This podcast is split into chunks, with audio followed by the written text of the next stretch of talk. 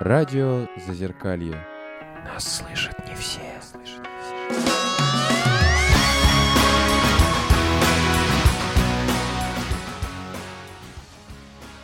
Всем привет, на связи радио Зазеркалье, и мы начинаем наш субботний эфир. И сегодня у нас такая необычная для, наш, для нашего радио историческая тема. Мы немножко окунемся в историю, поговорим о Крымской войне, поговорим немножко о распаде СССР. И тема, собственно, тоже так и называется. Это переломные или кризисные моменты нашей российской истории. И прежде чем пойти дальше, я скажу всем, кто сегодня присутствует. Для начала наши участники. Это Миша Ларсов, это Роман.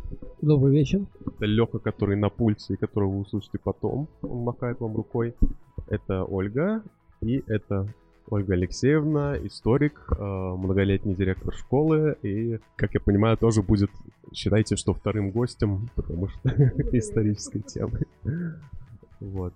И в гостях у нас сегодня Павел Викторович Бодров, преподаватель истории э, в авто, мой бывший учитель истории, который очень классно ведет историю, очень много рассказывает. Именно благодаря ему я знаю, что во многом Наполеон проиграл из-за того, что у него было несварение желудка. Ему было не очень хорошо в то время. И вот такие очень интересные темы. И, собственно, Павел Викторович, здравствуйте, рада вас видеть.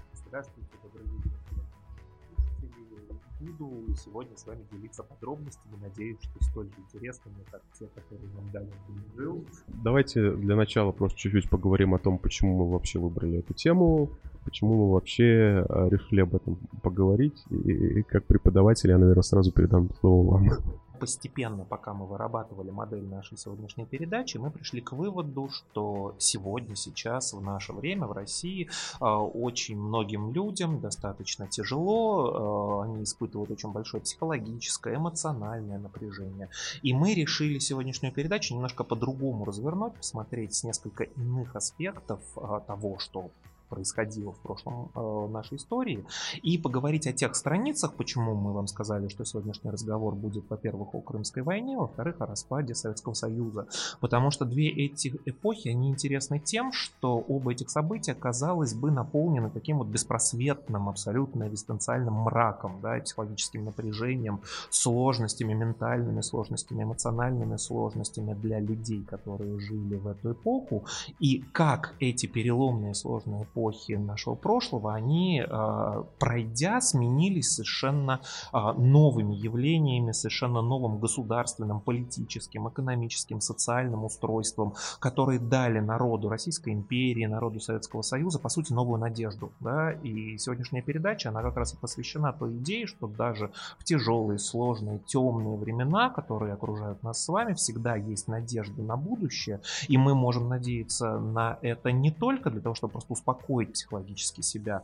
Но в первую очередь эта надежда нам важна, потому что мы можем увидеть, как наши предки, как предыдущие эпохи, а, сменяясь, приносили надежду а, нашим согражданам, нашим родителям, бабушкам, дедушкам и другим предкам. Ну, спасибо.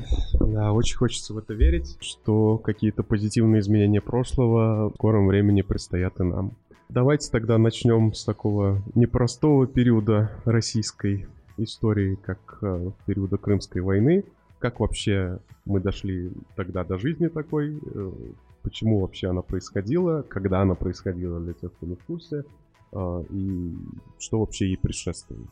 И больше деталей широких и вкусных. Значит, во-первых, сразу же хочу обратиться к словам очень уважаемой мной Екатерины Михайловны Шульман, да, она у нас уже иногент, к сожалению, наверное, а, но тем не менее хочу повторить, что люди в истории ищут аналогии, да, и на основе аналогий, которые мы сегодня волей или неволей затронем, они делают вывод, что прошлое равно сегодняшнему, что эпоха Николая I, она такая же, как эпоха нашей современности.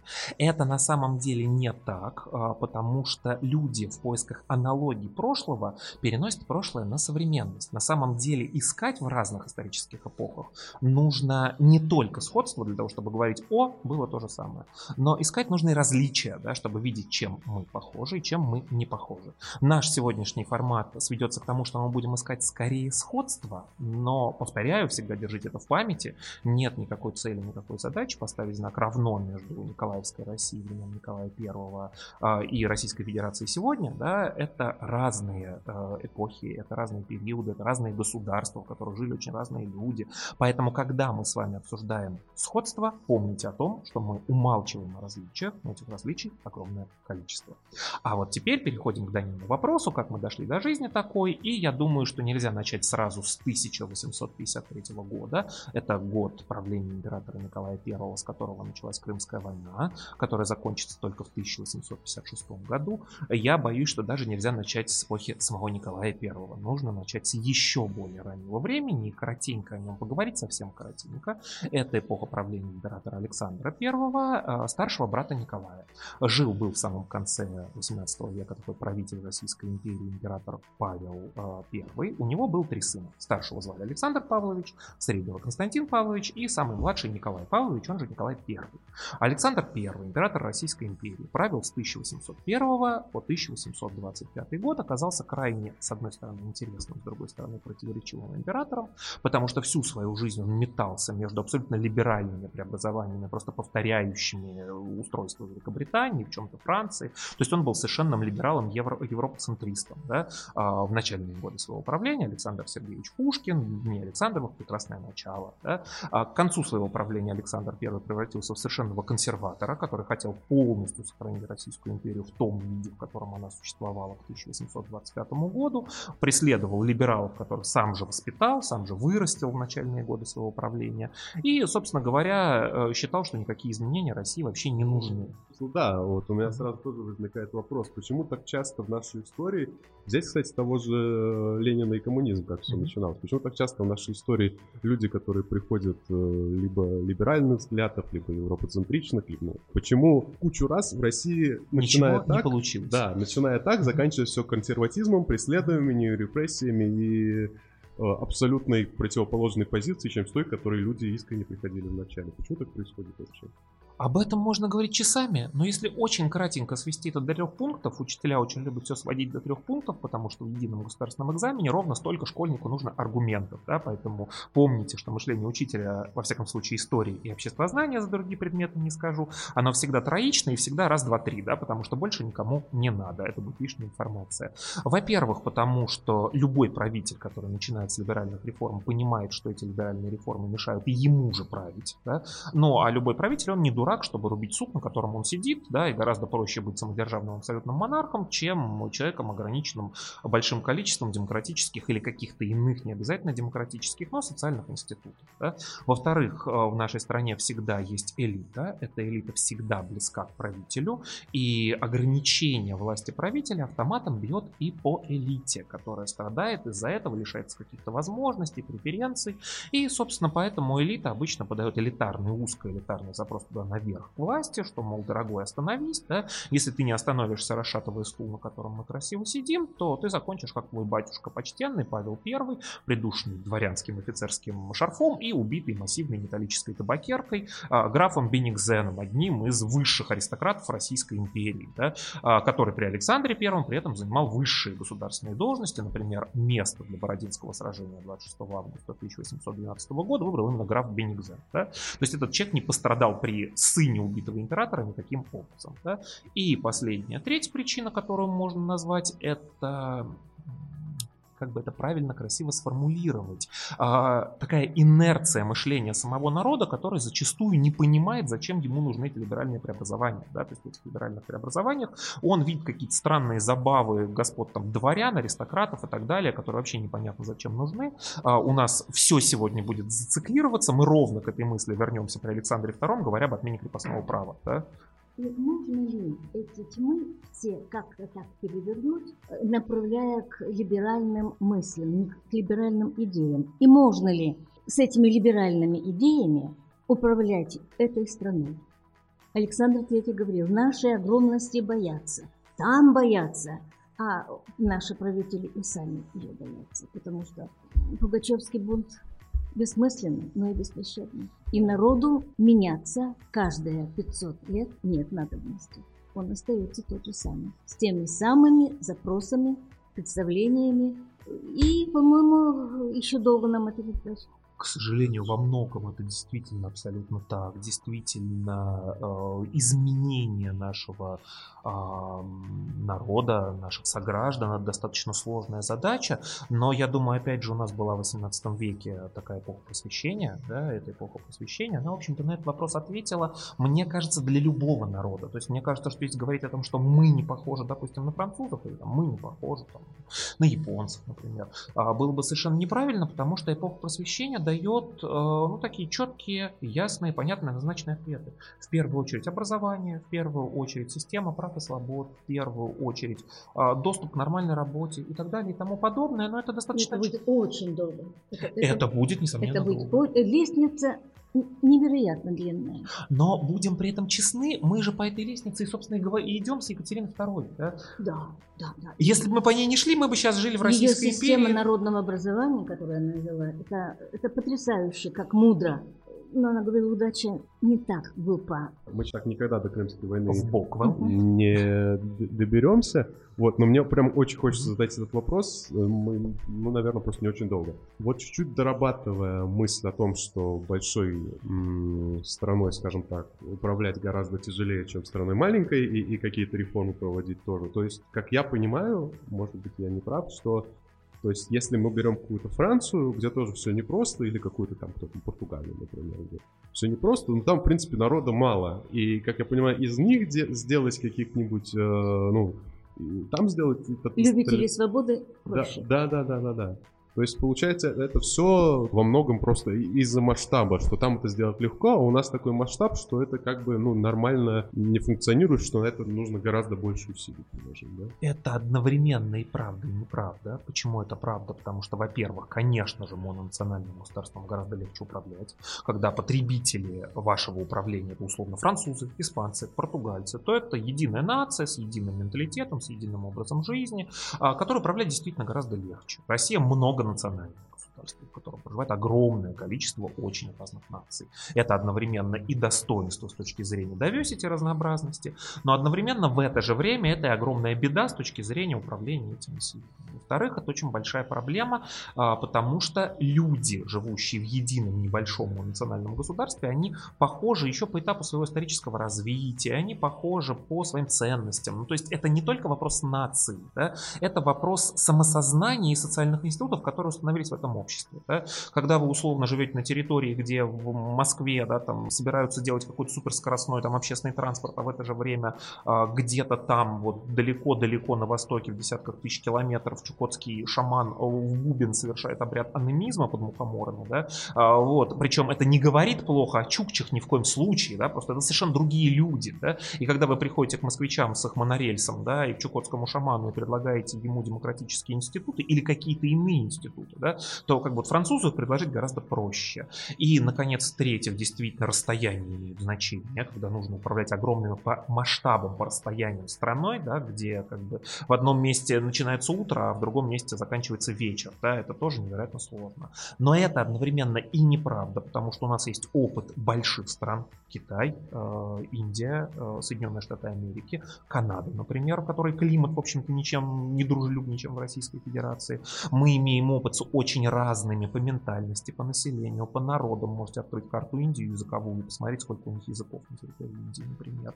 А, где количество населения такое, как в Индии, например, где оно недавно за миллиард перевалило, и где люди в глобальных мегаполисах типа Дели строят такой же монорельс, а в это же время другие индусы, да, там топят трупы в Индии Ганги и рядом с ним белье полоскают, да, то, в общем-то, говорить о том, что мы а, обречены на это, было бы неправильно. Канаду, кстати, я тоже хотел сразу упомянуть, потому что и расстояние, но она самая большая после нас страна. То же самое. Ну, не, такая, не такое разнообразие национальности и прочего. Тоже климат. Но как там ужилась демократия? Вот мне интересно. Вот все равно, помимо Индии, помимо Китая, но это не самые демократические страны. Нет. Вообще не демократические. Я сейчас, да, понимаете, да? Но как в Канаде, когда кто-то начинает приводить пример, что вот Россия, она такая большая, и здесь ничего не получается, потому что она такая большая. Я такой, ну Канада же есть, где точно так же там живут иммигранты из Франции, да, франкоязычные, англоязычные, плюс те же самые чукчи, которые также в бубен вызывают там что-нибудь э, своих духов. Как у них получилось? Мы учитываем такой фактор, как насыщение населения, питание. О нем можно А, а говорить. я думаю, о нем не можно, а на- о нем нужно говорить. Канада велика, прекрасна, но ведь она лежит несколько в ином поясе, и она поставщик зерна, пшеницы великолепной, твердой. А у нас-то ведь сколько вечной мерзлоты. Хорошо, что мы сейчас сумели э, вывести такую пшеницу, и мы были великий поставщик. Но ведь у нас год за годом были недороды. И долго-долго Канада уже имела парламент, Канада уже понимала, что такое права человека, а мы еще искали, кто нам хлебушка подкинет. Это было странное дело. Буквально через два на третий год недород, и обязательно, если не голод, то не- недоедание. У нас, ну, мне кажется, в У общем и нас целом у нас- ужасный климат. У нас климат, э, как это называется, какого плодородия? Земледелие. Рискового или Земледелие, рискованного. да, земледелие, рискованного земледелия. Он и до сих пор. Вы видели нашу весну? Хорошо, но есть Кавказ, например. Ага. Есть э, вот то, то, что у нас на юге находится, все вот эти места. Что там еще. И еще, вот мы говорим ли вообще о личности русского человека? Но почему он считает, что надо делать так, как делали наши отцы? Вот они выжили, и мы будем делать так, и тоже выживем. Ведь для нас новости – это ужасная вещь. Мы не воспринимаем того нового, что может быть великолепно, прекрасно, быстро. Вот это вы сейчас молодые. Для вас это все быстро. А возьмите людей 55-60 лет. Мы не глупые, но мы не быстрые. И все-таки давайте вернемся к Ольге. Я соглашусь с Ольгой Алексеевной в том, что она сказала. То есть действительно все, что она сказала и про климат, и про обеспечение питанием, и про достаточно серьезный консерватизм, я с этим согласен. И все-таки одна реплика для того, чтобы на вопрос Алексея ответить. Я все-таки считаю, что ключевой момент таких огромных государств, почему Канада да, а Россия нет, да, все-таки в институтах местного самоуправления. То есть не отказываясь в словах Ольги Алексеевны видеть очень глубокий смысл, это абсолютно так. Сколько она была доминионом Англии? Лет. Достаточно большое количество. учеба. То есть э, она научена этому. Но дело в том, что когда не дают территориям страны самоуправляться так, как они хотят, ну то есть приехал Никита Сергеевич Хрущев и сказал, кукуруза в Архангельской области, лучшая тема кукуруза, Мурманск-Архангельск, здесь кукуруза будет расти. Да? А Мурманск Архангельской области берут под козырек и говорят, будет сделано. То есть ни- никому не возникает вопрос сказать, Никита Сергеевич, ну а вы как бы вы вообще понимаете, где вы находитесь? Да, вы понимаете, что здесь как бы не растет примерно ничего, кроме там вековых э, деревьев. Да? А местное самоуправление дает защиту вот от этой вот, на мой взгляд, Вот глупости. Это то, что я слышал, и то, что, как я понимаю, работает, да, вот это самоуправление локальное, да, вот эта федеративная как раз история, которая должна была быть, на мой взгляд, это отказ тех, кто у власти, отказ от этой идеи происходит почему-то. То есть у нас же был, то есть условно, чтобы там не говорить спорных людей, там тот же Лебедь условно был, да, который такой неоднозначный мужик, но, собственно, то есть отлично что-то делал. У нас там сейчас вот в, Якутии, по-моему, да, вот это было, была хорошая. То есть у нас Сардана гипотетически. Авксентьев. Вот, вот, да, запомните это, потому что я сейчас скажу неправильно. И у нас вот такие, то есть, ну, у нас они всегда есть. У нас же все равно, у нас как-то, потом еще хочется вернуться, у нас же все-таки, у нас какие-то интересные люди растут вот как-то как грибы на дрожжах. То есть вот, вот, вот убили, убили там в 20-х, 30-х годах всех, всех повыкорчевывали, 50-х, 60-х опять куча появилась. У нас, у нас они всегда С есть. каким То есть, менталитетом? Пардон. как, как? Если в 20-х убивали тех, кто насмерть состоялся за свою идею, то в 60-х нет. Они все любили, они только хотели улучшить. Ну, разве во время оттепели там прям все все любили? Мне кажется, там, там достаточно было людей Во типа Довлатова и Бродского. Говорить об смене системы не было модно. А, Я, я сейчас даже не о смене системы, э, это понятно, да, это глубокая штука. Я сейчас просто о мысли о том, что у нас всегда в куче стран, в куче регионов у нас есть люди, которые теоретически готовы принять на себя ответственность за регион и построить очень неплохой регион. То есть это вопрос не в людях. Это, то есть это вопрос в каком-то нежелании получается, да? это в том, что посадят. Посмотрите на Ройзмана.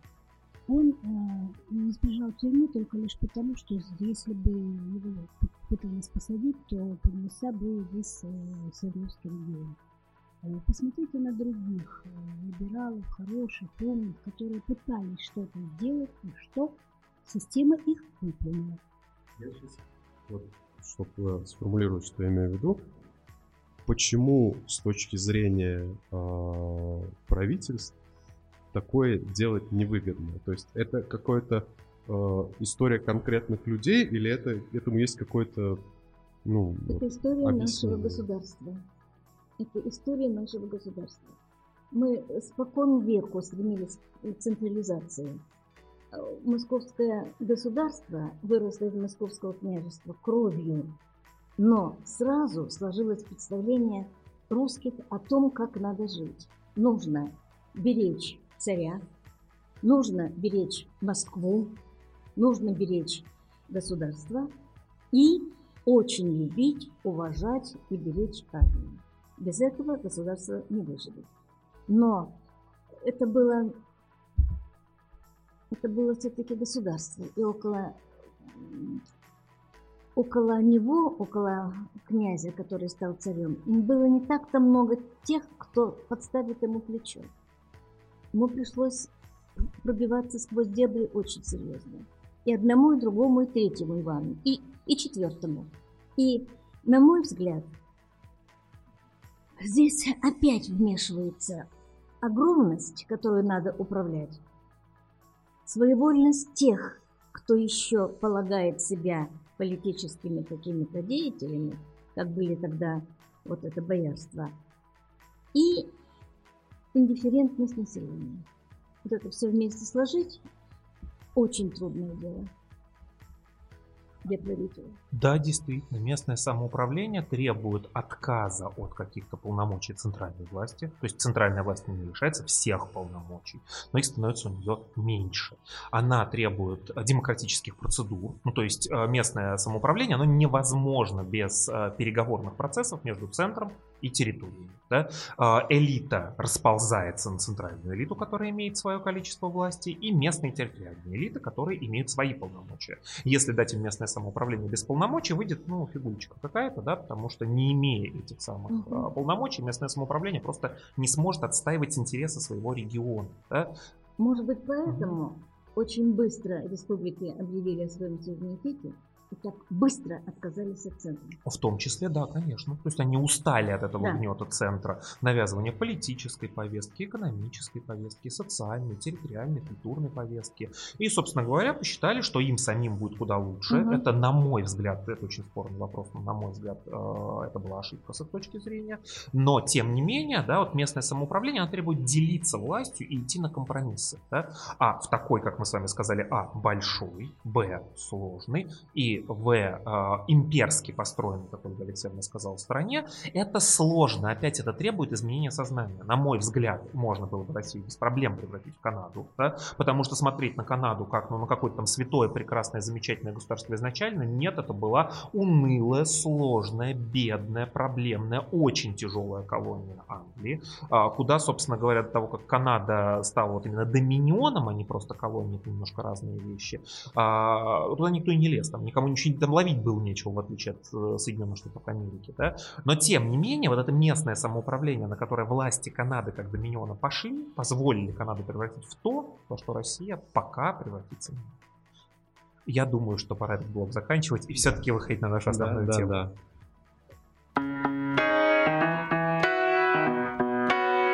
Радио Зазеркалье. Это нормально.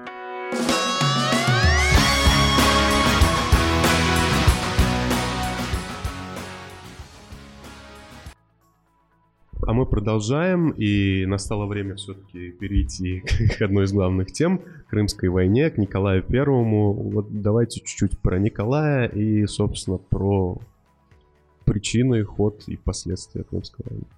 Итак, 1825 год. В этом году у нас умирает император Александр I в Таганроге. Престол в теории должен перейти к его брату Константину, но политические расклады складываются таким образом, я не хочу в эти детали залезать, что престол получает младший брат Николай Павлович. Николай Павлович не готовился к государственному управлению, такую подготовку имели два его старших брата Александр и Константин.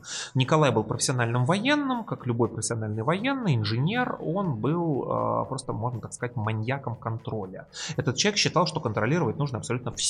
Да? Николай отличался фантастической работоспособностью. 30 лет своего правления он 6-7 дней в неделю э, имел сон по 5-6 часов каждый день, 7 дней в неделю. Остальное время, 17-18 часов каждый день, он посвящал вопросам государственного управления. То есть он считал, что нужно управлять абсолютно всем. Именно Николай I у нас впервые в Российской империи построил бюрократическую вертикаль власти. Э, огромным количеством чиновников бюрократия российская при нем очень резко увеличилась, практически в два раза. А, Николай э, создавал огромное количество новых ведомств организаций, самое известное из которых это, собственно, его императорского величества канцелярия, а, которая выполняла не функции канцелярии в нашем понимании, она выполняла функции контрольно-надзорного органа, который от имени императора Николая I следил за всем, что происходит в Российской империи. Николай же лично стоял над канцелярией, вникал во все детали, все вопросы, все управление. Николай окружил себя очень лояльными, очень верными, но при этом а, абсолютно никакими, если их сравнивать с периодом Александра I. Сановниками, чиновниками в качестве примера обычно приводят канцлера, министра иностранных дел Карла Нессельрода, который занимался внешней политикой Российской империи, а, и был просто приложением императора Николая I. То есть если в эпоху Александра I был период сильных личностей, да, их было много, они были очень разные, они были на государственной службе, они были в общественном поле деятельности, но при этом э, каждый из них приходил с какой-то идеей. То период Николая I это период исполнителей. Да, то есть весь государственный аппарат четко, твердо выполнял все приказы сверху донизу, которые отдавал император Николай I. Что еще можно сказать про эту эпоху, эпоху Николая? Российская империя, победив Наполеона в наполеоновских войнах, взяв Париж в 1814 году, а, заключив ряд международных соглашений, по сути создала однополярный мир это время, когда Российская империя была гегемоном не фантомным. Это говорилось не у нас в обществе, не у нас в политике, а она была гегемоном реальным, обладая огромной колоссальной армией около миллиона человек. Следующее государство мира Франция еле-еле душа в теле с, с трудом наскребала 300-400 тысяч человек. Имея третий флот в мире, действительно третий, я, честно говоря, даже не знаю, можно ли сказать, что когда-то еще Россия от э, Даниила Александровича Московского, основателя Москвы, заканчивая Владимиром Владимировичем Путиным, а, чтобы Россия когда-то еще реально имела третий флот в мире. Здесь Российская империя строила огромные гигантские 128-пушечные линкоры первого ранга, это парусные суда, а, которые в 1820-е, 30-е, 40-е годы 19 века были самыми крутыми кораблями в мире. Да? Для сравнения ни Англия, ни Франция в количество таких кораблей построить не могла. Да? Наши адмиралы, допустим, Корнилов, допустим, Нахимов, допустим, Истомин тренировали наших артиллеристов так, что впервые артиллерия наших линейных кораблей, в общем-то, могла дать сражение английскому военно-морскому флоту, который всегда всю историю 18-19 веков считался лучшим флотом в мире. Да? Опираясь на эти рычаги, армии и флот, а, Российская империя, по сути, определяла политику Европы. Она, по сути, ну, а понятно, тогда мир 19 века был европоцентричен, да, то есть Европа была таким неоспоримым центром мира, да, а Россия была неоспоримым центром Европы. И Николай на протяжении 30 лет из Санкт-Петербурга свою волю диктовал всем. Да. Повторяю, это была не фантом огромная гегемония. Это была совершенно реальная гегемония, когда Российская империя, используя армию флот, могла диктовать кому угодно что угодно. К сожалению, именно в эпоху Николая I у нас стала отставать экономика. А Российская империя была безумно экспортно зависима, Российская империя была безумно импортно зависима. Россия в огромных количествах производила строевой лес для кораблей, а, пинку, коноплю. Тогда это была не наркотик, а наркотических свойств конопли не знали, из нее плели корабельные канаты, веревки. А, большое количество зерна импортировалось из, экспортировалось из России за границу, ну и другие товары. А Российской империи все это было необходимо продавать по всей Европе. На деньги, которые Российская империя получала за границу, мы, за границей мы импортировали из Европы практически все товары роскоши, огромное количество промышленных товаров, которые российская экономика очень плохо производила, технологические новинки типа паровозов, типа пароходов, типа комплектующих для строительства первых железных дорог в Российской империи, всего остального, что Российской империи было нужно. Да? Но вот эту экономическую слабость император Николай, который никогда не интересовался экономикой, он ее просто не замечал, он ее не видел своими глазами, он смотрел на свою лучшую в мире армию и самый прекрасный флот. Да? А, ему повезло с министром финансов Егор Францевич Канкрин, который практически все годы управления императора Николая I занимался экономикой, а, бился головой просто об стол в кабинете императора Николая I и добился того, что Россия имела Крымской войны без дефицитный бюджет, во-первых. Во-вторых, она имела в порядке рубль, который был подтвержден золотом и серебром, был достаточно устойчивой валютой после длительной работы Канкрина.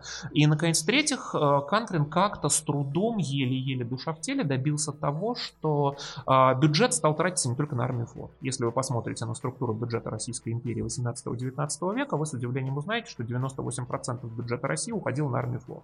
Все остальное, включая государственное управление, включая чиновников, жили на оставшиеся 2%. То есть мы сказали в начале передачи о великолепном образовании Екатерины II, но на это великолепное образование Екатерины II тратилось там меньше десятой доли процента бюджета Российской империи. Армия и флот э, сжирали практически все деньги Российской империи. Этого добился Егор Францевич Канкрин, повторяю, он создал бездефицитный бюджет. До него Российская империя в эпоху Александра I могла тратить 150% бюджета на армию и флот, 200% государственного бюджета на армию и флот.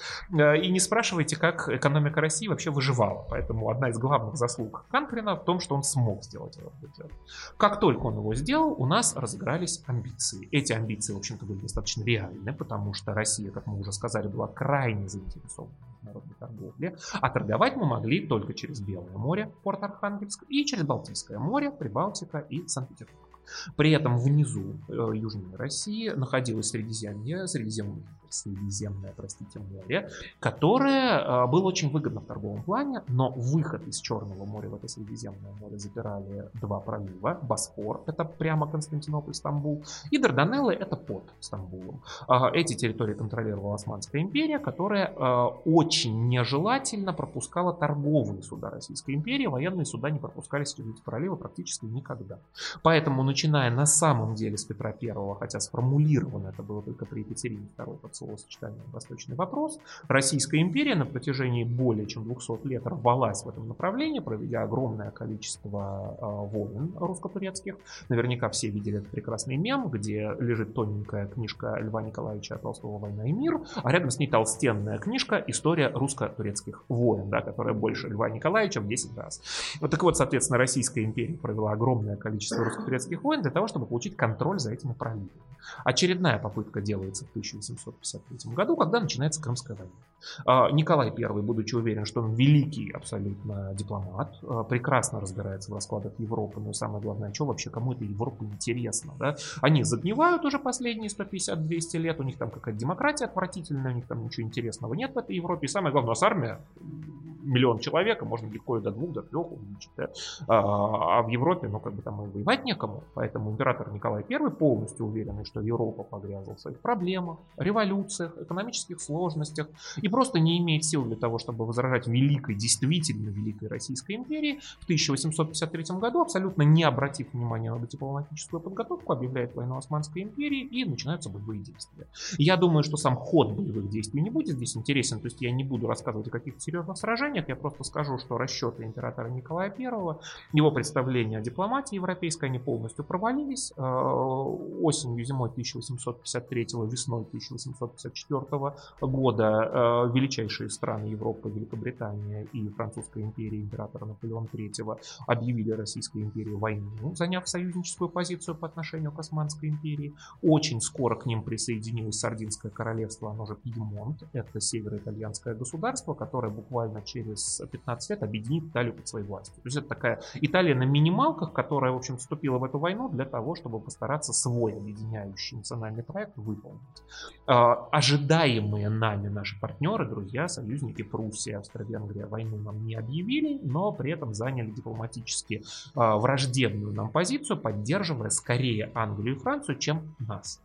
А, почему я об этом говорю и почему я не хочу обсуждать военные действия? Мы рассматриваем Крымскую войну как войну. Да? А, война в Крыму, все в дыму. Сражение, Севастополь, военно-морские сражения, Синопская битва. На самом деле Крымская война оказалась не столько военной операцией против Российской империи, она в первую очередь оказалась экономической операцией против Российской империи.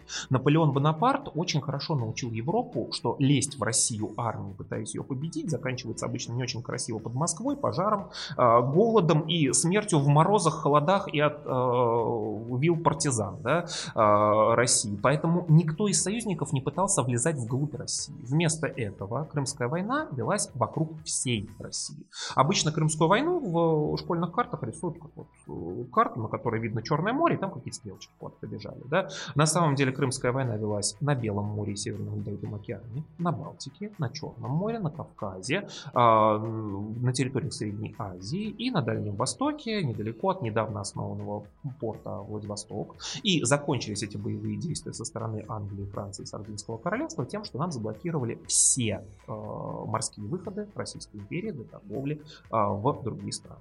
В итоге к 1855 году у нас экономика страны, она умерла. Да? Она не просто понесла колоссальные потери, она не просто находилась в ужасном состоянии, она была не способна даль- дальнейшем выдержать, выдерживать какую-то нагрузку боевых действий. Войска у нас были, э, флот у нас был, э, утоплена была только Черноморская эскадра, а другие корабли у нас были. А вот вести боевые действия экономические, платить солдатам, кормить их, перемещать их по территории Российской империи, нам было просто не на что. Да? Понимая, видя это, видя, что он оказался в полной дипломатической изоляции, император Николай I весной 1855 года впал просто в чернейшую меланхолию э, и в скором времени умер, взяв обещание у своего сына императора Александра II прекратить войну любой ценой. Не потому, что мы потеряли Севастополь. Потеря Севастополя, в общем-то, была настолько несерьезной, настолько героически российские войска под командованием наших генералов и адмиралов вели боевые действия под Севастополем, настолько великолепно они действовали на баррикадах и брустверах этого города, несли англо-французским и турецким войскам такие потери, что, в общем-то, с одной стороны мы Севастополь сдали, но с другой стороны наши войска покинули его с города поднятыми знаменами, сохранив оружие в руках. И, в общем-то, это не было похоже на капитуляцию. Проблема была в том, что Россия просто не могла далее вести эту войну. В итоге смотрите, что у нас получилось. 30 лет Российская империя была гегемоном. 30 лет она властвовала над миром, 30 лет она была уверена, что ее армия, флот, финансы, управление, они лучшие в мире, что наш порядок, наша система управления, наша вертикаль власти, наши принципы устройства нашего общества, православие, самодержавие, народность, официальная теория самодержавия, предложенная министром просвещения Сергеем Семеновичем Уваровым. Да? А, это все то, на что мир должен руководствоваться. В 1855-56 году мы остались у чудовищно разбитого корыта. Не работало ничего. Страна имеет имеющая реальные имперские амбиции, была просто раздавлена. Как дальше жить в 1856 году, было абсолютно непонятно. Я помню, на уроке истории снова побывал. Вдруг разнеслись слухи, что дают волю тем, кто идет добровольно помогать армии. И дороги, ведущие к Крыму, заполнились огромным количеством крестьян, которые идут воевать их никто не звал. Это вот явилось такое изнутри народа, такое представление.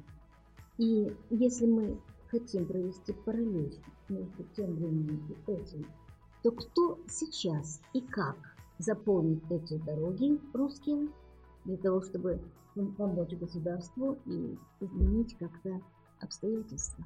Ольга Алексеевна, я, пожалуй, не возьмусь сейчас отвечать на этот вопрос. Я бы сказал, что он сейчас не то чтобы опасный, да, а он слишком острый.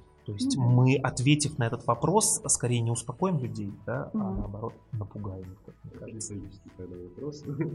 В принципе, вы ответили на тот вопрос, который у меня был во время того, как говорили. Но вот мне просто интересно, в какой момент, вот можно понять, в какой момент Николай вообще допустил до себя вообще вот эту мысль по поводу каких-то поражения, ну, экономического поражения в Крымской войне, вот в какой момент ему вообще про просто было принять, что вот мы гегемон, мы классные, мы там атакуем, у нас все еще очень-очень много армии, и, и, и что мы, ну, де-факто проиграли. В какой момент он вообще Можно как-то, да. поз- осознал, позволил себе это осознать. Можно как-то? по- По сути, это, видимо, самая поздняя осень 1854-зима 1855 года, когда э, неоднократные отчеты Министерства финансов Российской империи, э, которые императору Николаю I регулярно поставлялись, привели его к мысли о том, что денег нет. Держитесь, не держитесь, э, цитируя другого государственного деятеля, а денег нет. То есть, э, понимаете, солдаты, я об этом буду сейчас говорить, рассказывая про Александра II, но рекрутская повинность, она, собственно говоря, не особо требовала денег для того, чтобы платить жалование солдатам. Но проблема в том, что солдату нужна форма, чтобы он просто не умер от жары или от холода. Его нужно кормить, да? нужно подвозить боеприпасы, которые производить достаточно дорого и возить достаточно дорого, особенно если у вас нет железных дорог. И вот без этих элементов продолжать войну, ну, то есть, как бы просто не имеет никакого смысла.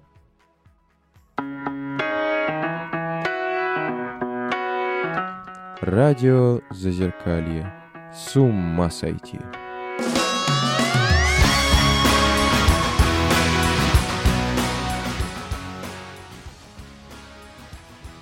А мы продолжаем наш эфир. Напоминаем, что мы говорим про кризисные моменты российской истории. Сейчас у нас речь о Крымской войне.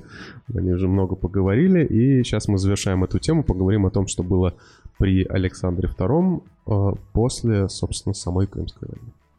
Итак, оставил я нас в момент зашествия на престол императора Александра II в самое черное время России для этого периода или даже для 19 века целиком. Император Александр II, к сожалению, может быть охарактеризован как человек абсолютно никакой. Александру II, и в нем очень многие видят какого-то реформатора, либерала, ему нравились на самом деле по жизни две вещи. Ему очень нравились балерины, он был прям поклонником балерин, и ему очень нравилась охота. Больше Александра II не интересовало ничего. Тем не менее, Александр II, видя те колоссальные проблемы, которые стоят перед страной, а, сам, исходя из своих убеждений, исходя из своей клятвы отцу Николаю Первому и исходя из элитарных отношений, потому что наши элиты поняли, что так дальше жить нельзя, а, был вынужден пойти на программу масштабных реформ, которая получила в дальнейшем название «Великие реформы». Иногда их называют «Великие реформы 19 века», иногда их называют просто «Великие реформы». Они себя включают пять основных преобразований. Огромное количество кучу более мелких, но пять основных. Да? Первое – это отмена крепостного права. Я думаю, об этом можно даже не говорить, но это как бы очевидно, насколько это важно, насколько это значимо, насколько это принципиально для страны. А во-вторых, это судебная реформа, которая по сути создала ту судебную систему, которой мы с вами пользуемся сейчас. А, мелких отличий очень много сегодня в 1864 году, но по большому счету то, что вот мы получили при Александре II, это наша судебная система. И это не потому, что наша такая плохая, а это потому, что та настолько хорошая и прогрессивная, что ее запаса совершенно спокойно хватило на 150 лет. И она совершенно нормально и эффективно работает. А, Это реформа местного самоуправления, о которой мы так много говорили в нашей первой части. У нас Александр II а, создал а, территориальные земские, губернские и городские органы местного самоуправления. Предоставил им, во-первых, очень большие полномочия по управлению территориями, а во-вторых, очень большие полномочия по контролю государственного аппарата власти с его безумной бюрократией, с его безумной коррупцией, с его безумным непотизмом, назначением на должности своих друзей, родственников и так далее и тому подобное. Местное самоуправление на местах должно было все это контролировать, прекращать, а если оно это прекратить не может, подавать сигналы в Санкт-Петербург, где великолепная судебная система, эти проблемы должна была купировать и по возможности, насколько это вообще возможно в такой огромной системе, их ликвидировать. А, У нас была проведена военная реформа. Вместо рекручины, вместо насильного забирания в армию крестьян, просто по жребию, просто крестьяне получали там 100 человек 100 палочек, э, из них каждый год 98, например, было длинных и две коротких. Те два крестьянина, которые вытаскивали короткие палочки, они изначально на всю жизнь, потом на 25 лет а, становились военнослужащими. Хотели они этого, не хотели, нравилось им это, не нравилось, никого это не интересовало. Твоя жизнь пройдет в армии, ты в армии, скорее всего, умрешь. По, неволе в Бога поверил, знаете. Одеваться не буду, конечно, само собой.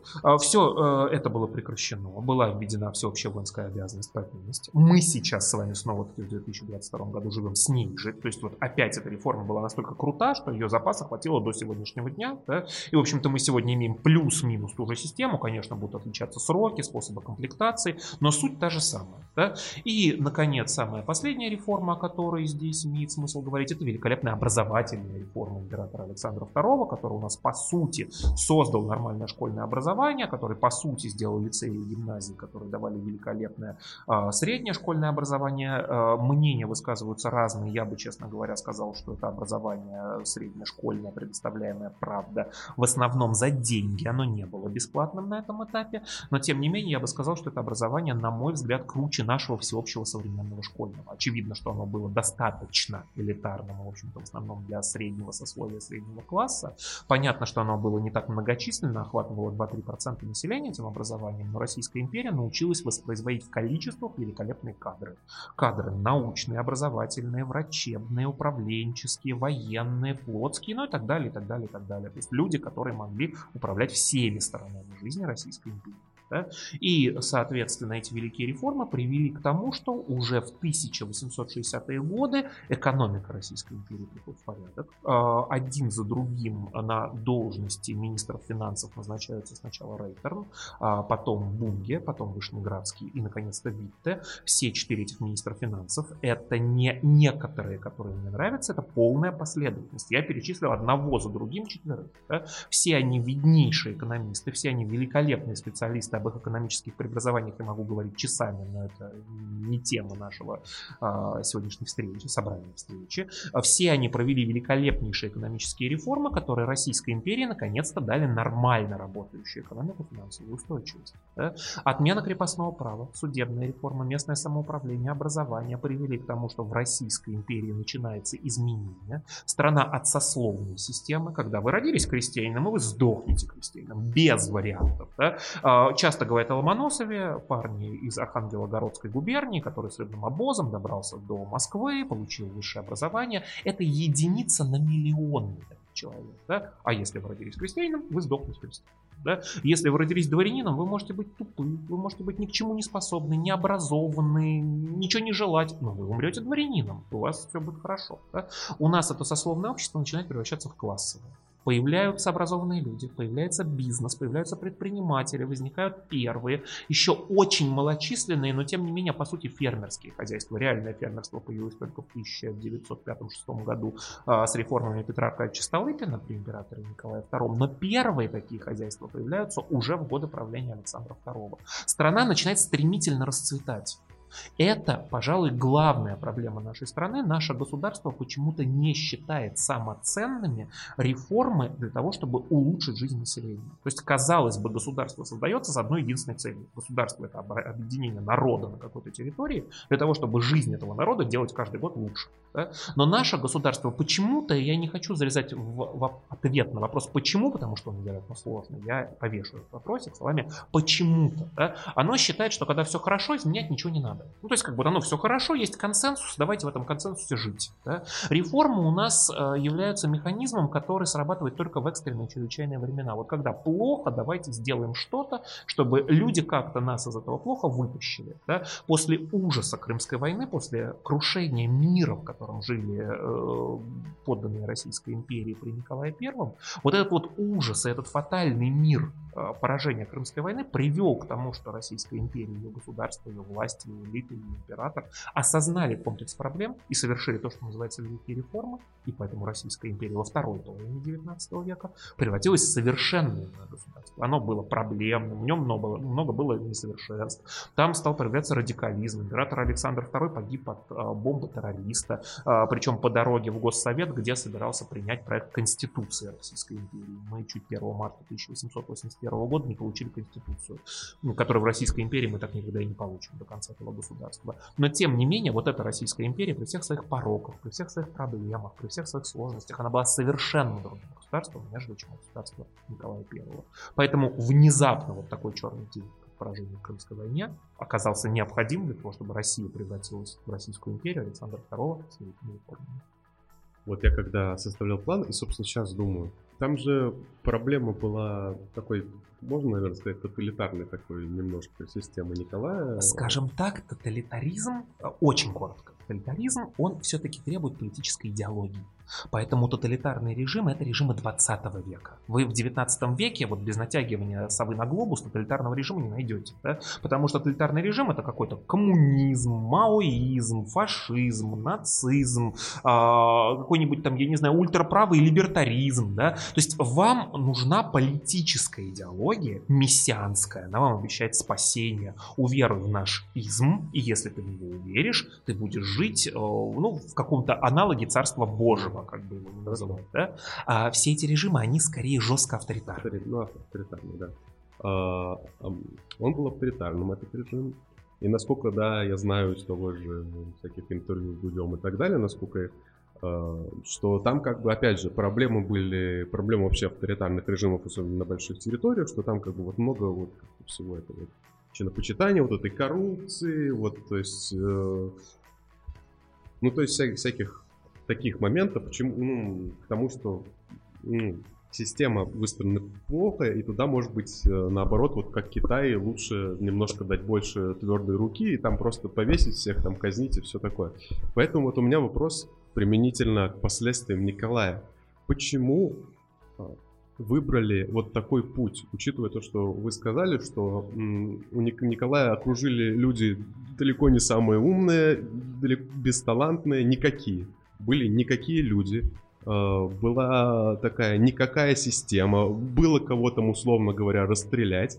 Почему а, выбрали тогда именно путь реформ? Вот как, какой, что стало решающим фактором? Почему тогда все-таки решились на реформы, а не на репрессии и не на просто ну, опять скалкой по голове?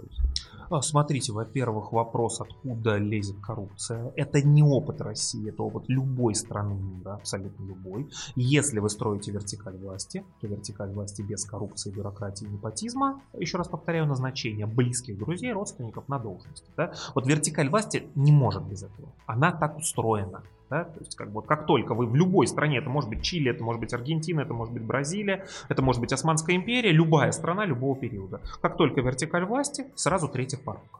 У нас принято ссылаться на китайский опыт и говорить о том, что ну, вот есть страны, в которых стреляют. Да? Ты там не того назначил, расстрел. Ты украл, расстрел. Ты создавал бюрократические препоны, проволочки, расстрел. Да? А, я не являюсь китаистом, но судя по тому, что я читаю, в Китае это не работает. Если вы посмотрите темпы расстрелов в Китае, да, то там каждый год стреляют достаточно большое количество очень высокопоставленных людей. То есть это не просто какой-то чиновник какой-то префектуры там, из деревни Кукуева, да, а это условно там министра, это условно лидеры партии, не, не первое лицо, да, а вот под ним, да. Это серьезнейшие глобальные люди, но их стреляют каждый год, их стреляют каждый год в количествах, и они не заканчиваются.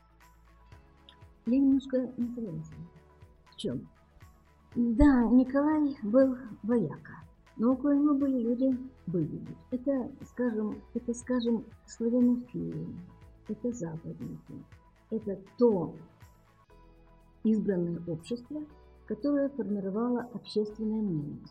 И общественное мнение наконец-то привело к тому, что России нужно меняться. Вот почему бесталанный Александр II, увы, вот почему Александр II начал с этого – наконец общественное мнение пришло к пониманию того, что Россия отстает, великая, прекрасная, могучая, со всяким флотом замечательным, она терпит поражение. Она пришла в негодность по сравнению с Европой по экономике, потому что стало невыгодно этот крепостной труд, потому что нужно менять. Нужна западная система экономики. Нужна. Поэтому это все, это было понятно. И без умных людей это не было бы понятно и Александру Ольга Алексеевна, и соглашусь полностью, и не соглашусь. В чем соглашусь? Действительно, я э, рассказывал о низком уровне работы бюрократического государственного аппарата Николая I. Э, вы абсолютно правильно меня скорректировали, сказав, что государственный аппарат был не огонь, но общественные движения западных славянофилы генерировали огромное количество очень интересных идей, на которые, как вы абсолютно правильно сказали, оперся Александр II в своих великих реформах. То есть неправильно говорить, что есть император, есть его бюрократический аппарат, аппарат, а больше России нет. Вся остальная Россия наполнена какими-то дурнями, которые сидят и только приказы выполняют. А если общественного движения нет? И если бы его тогда не было? То А, был а- бы шанс, что вот оно разов- развилось бы эпоха Александра II. Общественное движение есть всегда. То есть как бы не может быть такого, что люди сидят под палкой, ни о чем не думают, ни о чем не размышляют и не обмениваются мыслями. да. То есть даже в годы Иосифа Виссарионовича Сталина, не потому что они плохие, а потому что это годы ну, сверхтоталитаризма. Да. А Люди все равно собирались какими-то кружками, причем люди это не обязательно люди какие-то диссиденты, да, а это, допустим, высшие э, лица органов государственной власти Советского Союза, которые после Великой Отечественной войны в 1946-48 году в городе Ленинград, славном колыбели революции, а, начали генерить программы э, либеральной модернизации Советского Союза, да, после чего завели Ленинградское дело, и их немножечко подсократили в количествах и в местах проживания, да, но тем не менее высшие государственные лица, да, Вознесенский, да, один из руководителей Госплана, который давал стране угля и всего остального все годы Великой Отечественной войны. Сталин его не снимал с этой должности, потому что понимал, насколько это кадр ценный. Да? Вот даже он стал говорить о демократизации СССР. Да? Поэтому в любой период времени всегда есть общество, и это общество, оно всегда генерит какие-то идеи. Вопрос в другом, это вопрос э, того, с чем я с Ольгой Алексеевной не соглашусь чуть-чуть. Да? Николай Первый как государство, бюрократия как государство, они не западник, не славянофилов, не даже Уварова, который, по идее, у нас обосновал консервативную идеологию с того года и до сегодняшнего дня. Да?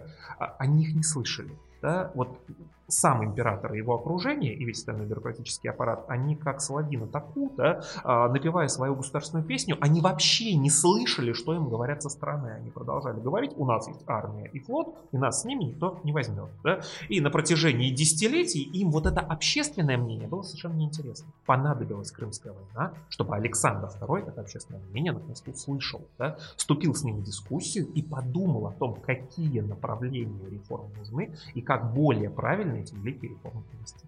Хочется как-то спросить, я уж не знаю, можно ли это как-то к тому времени подкрутить или нет. Но вот по поводу земель. Мы вроде проиграли экономически. Да?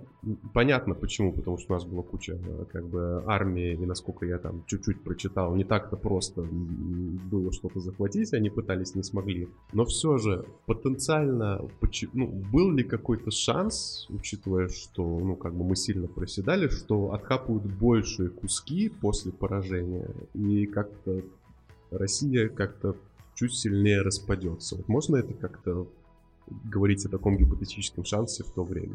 Конечно, Англия пыталась это сделать. Когда Парижский договор верстался, он был с одними предложениями.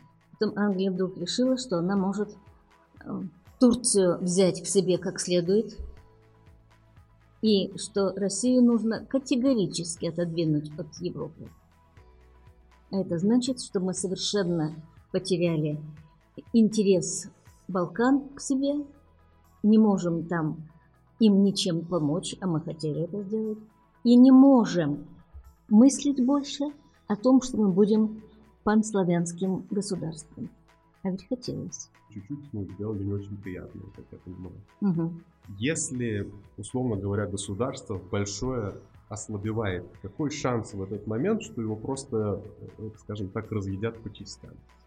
Значит, смотрите, если мы говорим об угрозе внутреннего распада Российской империи, то есть не кто-то извне у нас что-то откусит, да, а вот внутри Российская империя возьмет и карточный дом распадется, да, а, то для 19 века, на мой взгляд, это не особая угроза. Мы не говорим об отдельных территориях, типа Польши, например, царство польского в составе Российской империи, да, а вот как государство Российская империя. Потому что для распада государства изнутри нужно национальное самосознание, да, должны быть какие-нибудь условные там, знаю, татары, да, условно совершенно татары, да, или Национальные якуты. элиты должны быть готовы к этому. Да, а для 19 века, 19 век это начало национального осознавания себя ведущими нациями. То есть французы поняли, что они французы, англичане, что они англичане, немцы, что они немцы, а итальянцы, что они итальянцы, только вот в первой половине 19 века. да. А Мне кажется, я могу очень серьезно ошибаться, я не буду гарантировать свою фразу, но мне кажется, что население Российской империи с точки зрения именно русского народа, да, оно себя как нация на рубеже э, первой-второй половины 19 века еще даже не не осознавала. Да? Поэтому изнутри страна распасться не могла, потому что центробежных